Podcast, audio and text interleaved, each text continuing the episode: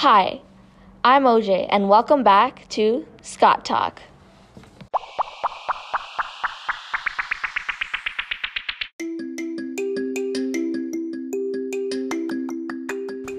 Today, I'm here with Avon McLean, who is going to talk to us about shortbread cookies.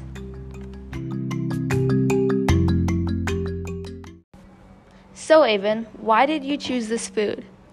It is a food people created in Scotland, and my heritage is Scotland.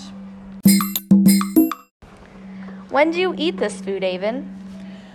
Christmas time and funerals, mostly celebrations.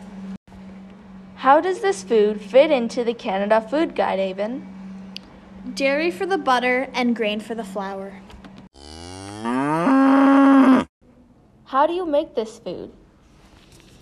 You need flour, icing sugar, vanilla, butter, cookie pan, parchment paper, and an oven.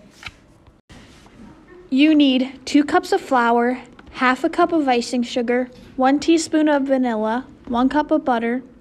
Mix that all together, roll into a ball, oil the pan, and cook to 10 to 12 minutes at 180 degrees. Who usually makes this food? Me, my mom, and my grandma, but mostly my grandma, because we all know they're the best cooks. Where did this food originate and what is its history? It originated in Scotland. The history of it was made for celebrations.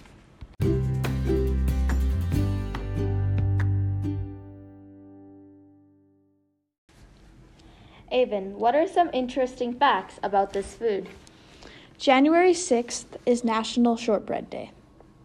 Back in the day, people of Scotland argued with the government to not qualify shortbread as biscuits so they don't have to pay biscuit taxes.